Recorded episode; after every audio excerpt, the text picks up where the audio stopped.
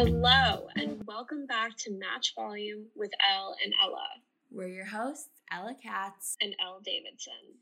So, this is a new year, a new season of Match Volume, a new semester. There is so much to be excited about. But before we get into anything, I think we need to introduce ourselves first.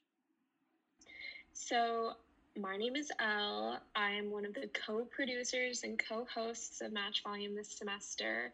I'm 21 years old, living in Los Angeles, junior at USC. I'm studying English and I'm studying journalism, and I'm so excited to get this podcast ball rolling. I am Ella. I'm also a junior here at SC studying journalism and minoring in the business of the entertainment industry. I'm super excited to have hopefully some meaningful and impactful conversations with Elle and with um, a bunch of guests that we're going to bring on this this semester. So I'm stoked. So if anybody doesn't know, Match Volume is traditionally an interview based podcast. So this semester, Ella and I are going to, you know, be our charismatic, delightful host selves. And each week we are either going to interview a special guest or have one of our colleagues, um, fellow journalism students who are working on the podcast, um, they'll interview a special guest. And we're going to try to keep each of the interviews and like topics of the week focused on what we think college students and young adults would care about right now. So, um, yeah, totally. Yeah. totally. Elle and I can talk forever, but we don't want to talk to talk. We want to talk about things you guys will hopefully care about and that will hopefully impact all of our listeners. So, speaking of that, Elle, um, can you tell us a little bit about who is joining us for episode one of the podcast today? Yeah. So, um, if anyone's watching this later, Ella and I are actually recording this on January 20th, 2021, the day that Joe Biden and Kamala Harris uh, were inaugurated. We have a Democratic White House, House, and Senate. So it's pretty crazy after these four years of Trump to be on the other side. So we're going to be talking inauguration and political insurrection with USC's associate professor at the Price School of Public Policy Bill Resch. And Bill's pretty cool. He studied politics and like what motivates politicians. So today we're going to be talking Gaga, Bernie, memes, poetry, and of course contributing to productive political discourse like any good podcast. Here's Bill Resch. Um, so thank you so much for being with us today, Bill. Thanks for having me. Don't mind, can you just start by saying your name, your pronouns, where you're talking to us from today, and maybe just briefly describe your professional background? Sure. Um, my name is Bill Resch. I'm an associate professor at the Sol Price School of Public Policy at USC. Uh, my pronouns are he, him, and his. I uh, am the director of a new initiative at the Price School called the CLEAR Initiative, which stands for Civic Leadership, Education, and Research Initiative. I am the C.C. Crawford Professor of Performance and Management, and um, I study mostly uh, executive politics. And so I, I certainly study the U.S. presidency, but more about how the president and his or one day her administration manages the um, uh, manages the bureaucracy. Wonderful. So, given your background, we just wanted to hear your thoughts on yesterday's inauguration. Obviously, America had a historic day with our 46th president sworn in. Um, what were some of mm-hmm. your just initial reactions to yesterday's proceeding? Well, it was certainly a more hopeful note than uh, the inauguration four years ago. The um, yeah, the tone of the uh, the speech by Biden was much more positive um, in its orientation. Uh, also, uh, I uh, read somewhere that he mentioned the word democracy more than any other uh, inauguration speech in the history of our presidency. Um, and I think that that was a necessary emphasis given the climate of the, uh, you know, past four years, but especially the past uh, four weeks. And I guess I, kind of going off of just your feeling about yesterday, do you feel like the pomp and circumstance and kind of grand proceedings fit the national tone or is this maybe could we say increasing the exclusivity of american politics? No i think i think it fit the tone. I mean they had to be I, I, finally we have an administration that appropriately um, you know, approaches the dangers of the pandemic that we're facing. Uh, and so, yeah, it, it, was exclusive in many respects because, you know, we still need to maintain social distancing. Uh, the military presence was a function of, you know, really the um, irresponsibility and unaccountability of the last administration, particularly the president himself. Uh, and so I don't believe that people felt that that was unnecessary. I think that the entire nation, for the most part, was appalled by the actions of the insurrection. Um, we've, we've had a couple or three eventful Wednesdays in a row, right? So first we had the insurrection right. and then we had the impeachment and then we had the inauguration. So I'm I'm just holding on for next Wednesday. Um, it's interesting to think about just how much the insurrection of two weeks ago um, affected the plans for the inauguration. And, um, you know, it required a lot more government resources, I think, than had initially been anticipated. And a lot of downtown DC was blocked off to the public, um, which is, of course, inconvenient for normal people in America. Um, what do you think? Do you think a virtual inauguration would have worked? Do you think that would have been safer or required less, you know, military oper- operations? Yeah, um, yeah, I certainly think it would, of course. Um, but uh, I think that they were trying to send the message as well to say that you know this is uh, there's importance in norms, there's importance in tradition, there's importance in institutions, in upholding the integrity of our system. And I think that's the reason that they chose to have it on the traditional grounds of the National Mall and in front of Congress. Um, I think I think at that point uh, they were trying uh, purposely to send a, a signal to everyone. And I think definitely that makes sense. And I think for the American people, I know for me seeing on the TV yesterday that sense of hope and and normalcy and uh, yeah, I mean, I really just hope was um, was a really good thing to see, especially just given how hard the last year has been. But I mean, just looking back, because I feel like we can learn a lot from history to kind of understand and analyze with context, like how we got to where we are today. Have we ever seen anything like this insurrection in American history. And, um, you know, kind of going off of that, isn't an attempt to impeach Trump because of this, do you think it's like futile do you think it's an important precedent?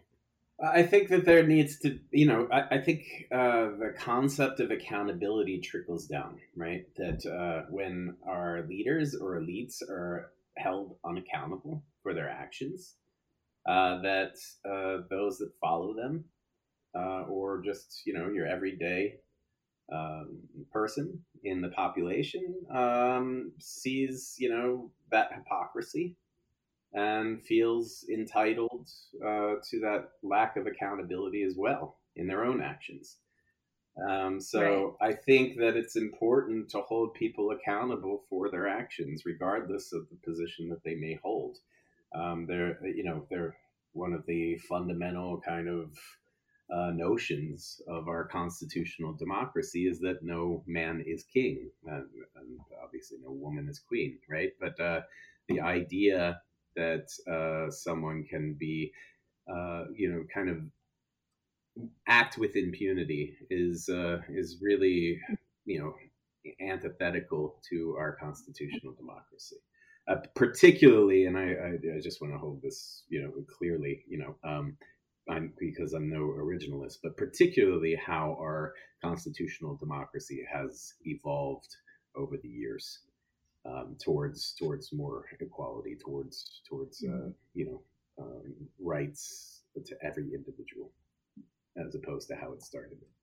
I think what you just said was really important, uh, especially in regards to you know, no one man can have all that power, and Trump really tried to get away with that for the five years he was in the political spotlight. Um, so, what do you think it says about his presidency? And you know, usually he's really um, you know, he's the television president. There's books about this. He loves the publicity. He loves to be um, on camera.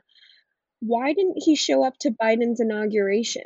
It was it too much pride? Was it trying to appeal to his base? Um, what do you think about that? Uh, you know, frankly, I didn't think much of it. Um, I think, you know, it's a very unique and troubling situation uh, with the ex president uh, in terms of being in the midst of an impeachment following this, you know, reprehensible insurrection. Uh, you asked me earlier if anything has been kind of, uh, you know, precedent for this historically. I mean, it was the first time ever in the halls of Congress that someone was walking through with a Confederate flag. You know, it's 2021, for God's sake. Um, you know, uh, we as a nation have to be kind of past these archaic notions of white supremacy, generally speaking. And he ushered that in to the very halls of power um, explicitly as kind of his, you know, um, policy agenda in many respects. And so, uh, do I care if he was there? No, I don't. Um, does it, is that you know uh, setting a precedent? I don't think so. At least I hope not, um, because I hope the precedent is not that with every election we see the uh, the um, former president being you know essentially exiled, uh, which is what we have now. But again, it's necessary if we're going to hold people of power accountable for their actions.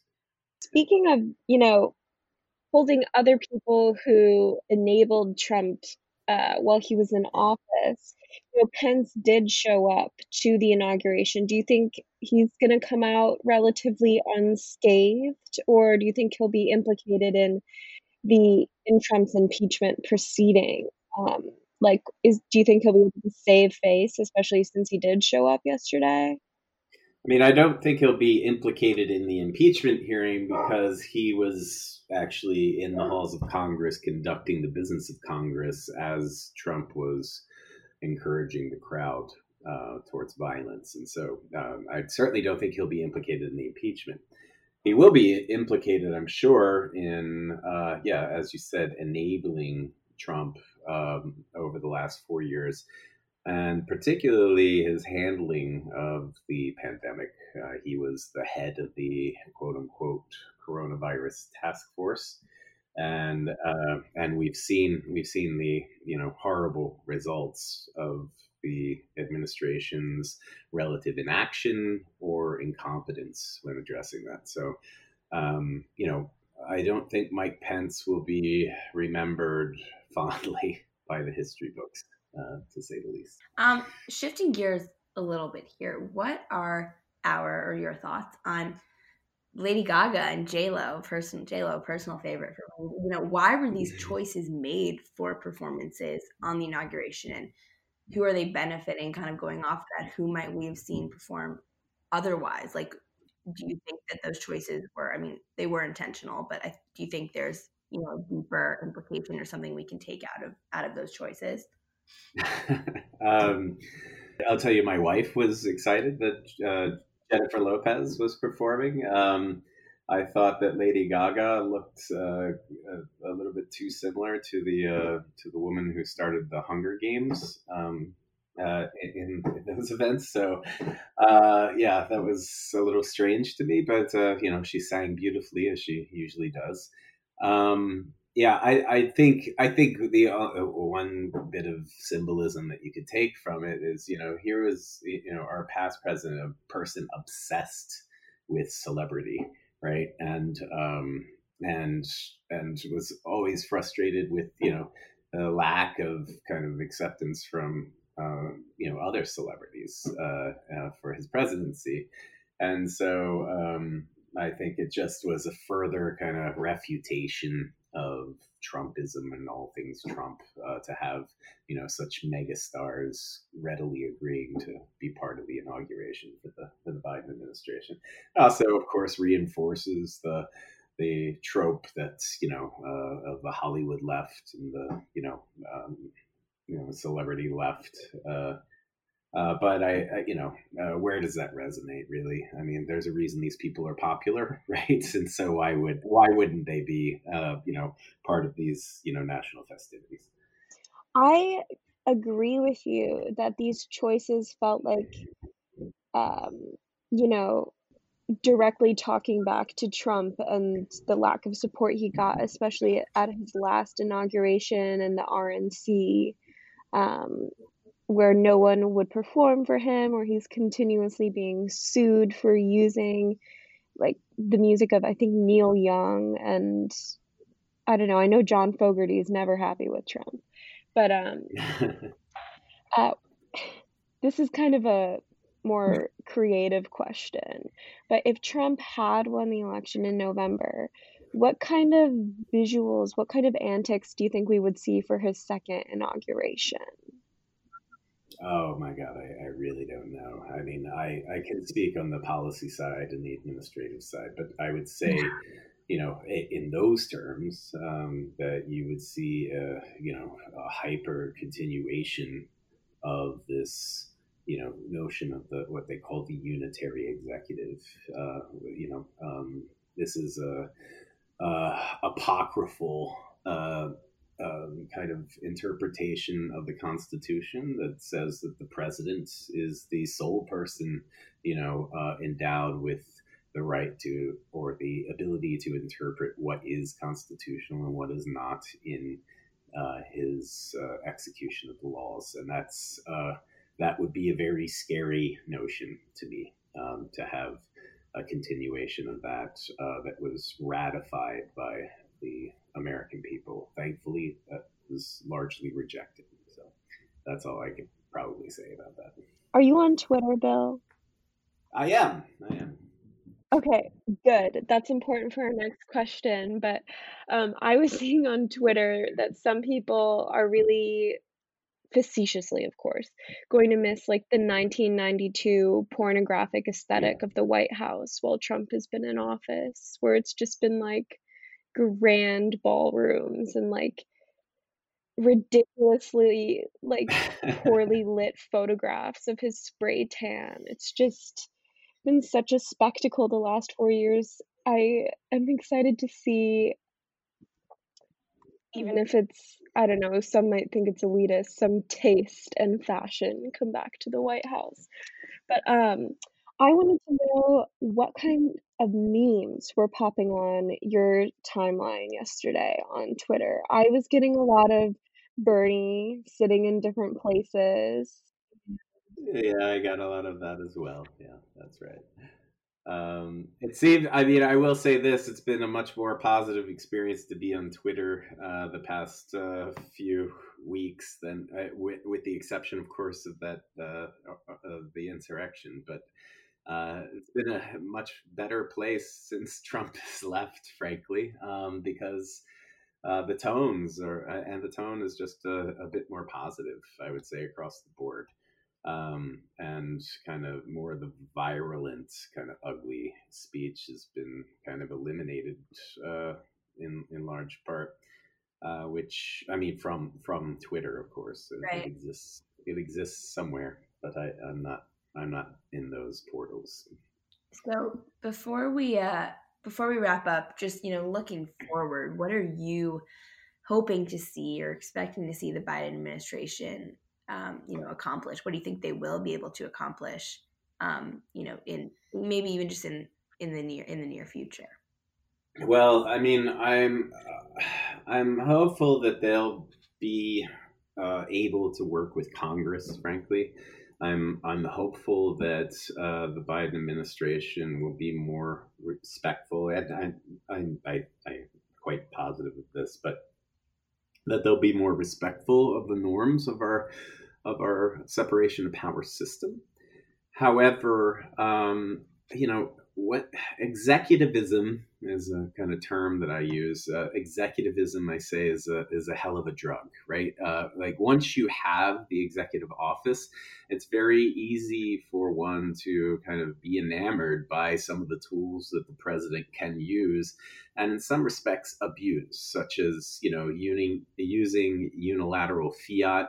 Uh, by that I mean things like executive orders uh, to determine kind of policy. Uh, these things are, are, kind of fleeting, right? So we saw how many executive orders Trump overturned from the Obama administration, and now we're seeing how, uh, you know, how the Biden administration is overturning much of what the Trump administration did through executive order. Um, I think what's necessary if you want lasting and consistent policy that you need really to work with Congress. And on that note, I'm hopeful that Congress will reestablish its institutional competence. Um, you know, in the 1970s, you had about half of the Senate's, you know, staff dedicated purely to policy.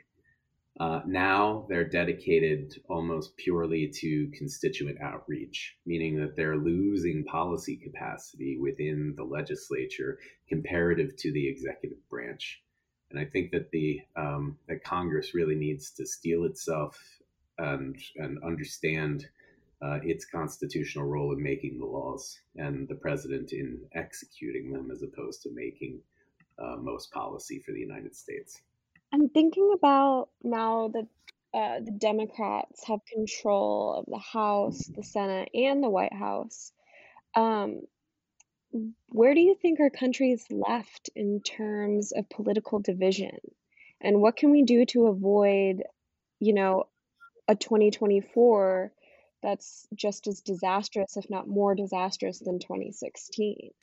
Well, I mean, uh, I think that political division is, uh, you know, we're we're kind of it, it's endemic uh, to our political culture. Um, you know, we have a majoritarian democracy, which means like the, you know, the majority takes all, right? Uh, if you get that fifty point zero zero zero one percent of the vote, then it's your day in the office, right, or your your your term and uh, and in doing so, that means that with our primary system, we tend to, as politicians, we um, or our political class tends to cater to the base. That is the people that are actually going to show up to the primary. So you know, we need uh, you know a broad kind of you know uh, introspection of our country in terms of how informed our populace really is, our electorate really is, and revisit the notion of civics education, re- revisit the notion of what constitutes public service, and uh, and try to instill those types of norms uh, back into the population generally. How we do that, I don't know. Uh, you know, opening up avenues to voluntary service would help. Um, giving people opportunities to work uh, in the public sphere, uh, encouraging our youth uh, to be more involved in the public sphere. All these things could help. Uh, but ultimately, our institutions are going to have to take responsibility. And, uh, you know, uh, the way the way our electoral system is structured, the way our election laws are structured, particularly the campaign finance laws, just really don't lend themselves to anything but uh, partisan division. And I'm hopeful that that will change. but in the meantime, one thing that could change is the relative balance. And so if one party, you know, the coalition that it put together starts to break up, um, and uh, then that party, that second party, will become even further marginalized until it moves back to the median voter or back to the middle, so to speak. And so uh, it might be uh, a reckoning for the Republican Party at this point. It seems more likely than the Democratic Party, but it could be either party that that has a reckoning soon. And uh, and with that, you know, I think we're we're set for a new kind of political regime uh, from the one that we've had for the last forty years. That really started with Reagan. Um, I think really ended uh, with the Trump administration. And, uh, you know, Biden and Harris have an opportunity to start a new kind of uh, political regime, so to speak. Um, doesn't mean that there will always be a Democratic president over the next 40 years, just as there wasn't a Republican president over the last 40 years. But the general ideology that they represent, I think, uh, may become dominant for a couple decades from now and I, I, totally agree. And I think that the uh, just this idea that we keep certain kept circling back to over the past 20 minutes of accountability and responsibility is huge and will hopefully you know play a huge role um, in the white house over the next four years and beyond um, just finishing up bill thank you so much for for being with us joining us this morning yes you are our first guest on this season and our first guest as co-producers. So thank you so much. Oh well, I, I love I love the Elle and Ella. That's great, and uh, and all, and also uh, you guys have been just great. Um, thank you for having me, and I'm and, and I'm happy to to be the first guest. So I'm I'm honored. Before you sign off, we are planning to ask this question um, to each of our guests each week. Is you know we're Elle's 21, I'm 20. Um, and so we would like to ask you if you could go back to your early 20s, what is one thing you would do differently or one thing you would tell yourself? Ooh, wow. Okay. All right. So, um, if I could go back to my early 20s, I guess I would tell myself, you know, to keep an open perspective, to know that, uh, you know, that there's so little that you know at this point. Uh, but you know, just the same, always keep that kind of uh, uh, humility. You know, I, am much older than 21 now, and the most important thing that I do know is how little I know about things in life. And so, if you just strive to learn, uh, you'll, you know, you'll maintain a good, good path. I think. So, with that uh, you know, I've had moments where, uh, you know, especially when I was younger, that I had that hubris of, oh, I, I know things. I, I, you know, I don't need to know this, right? Um, that was a mistake. And so I'm glad that I learned that lesson pretty early. But uh, at about 20 or 21, I would have been telling myself that uh, if I could. Excellent answer, Bill. Very good to consider. Um, before we let you go, do you have anything that you want to plug uh, your social media, your classes, um, anything like that? Oh yeah, so uh, so I'm really excited about the Clear initiative. So if you're interested in uh, how that uh, how things will develop there, you can visit us at priceschool.usc.edu/clear. That's C L E A R. Uh, also, you can find me on Twitter at Bill Resh, B I L L R E S H. And um, to anybody else that might be listening to this, we have a wonderful policy school at USC. Uh, please consider it. It's uh, uh, the number two policy school in the country, and we're very proud of that. But we're trying to become number one, and that takes getting the best students. So please consider us and reach out if you have any questions. Awesome. Thank you so much, Bill. Have a great rest of your day. And yeah, maybe we'll have you back on the pod next season. Yeah. You're more than welcome to reach out. I'm, I'm happy to help. And uh, it was a pleasure to meet you both.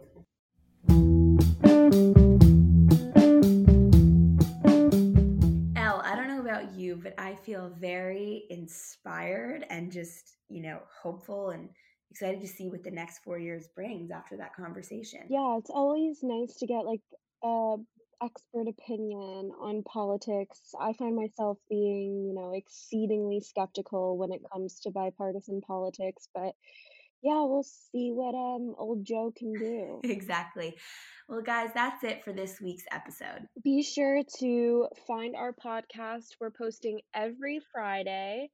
Um, so you'll want to tune in and follow us on our Instagram. It's at Match Volume. This show is a production of Annenberg Media and is co produced by myself and Elle Davidson. For Annenberg Media at the University of Southern California, I'm Ella Katz. And I'm Elle Davidson. See you next week.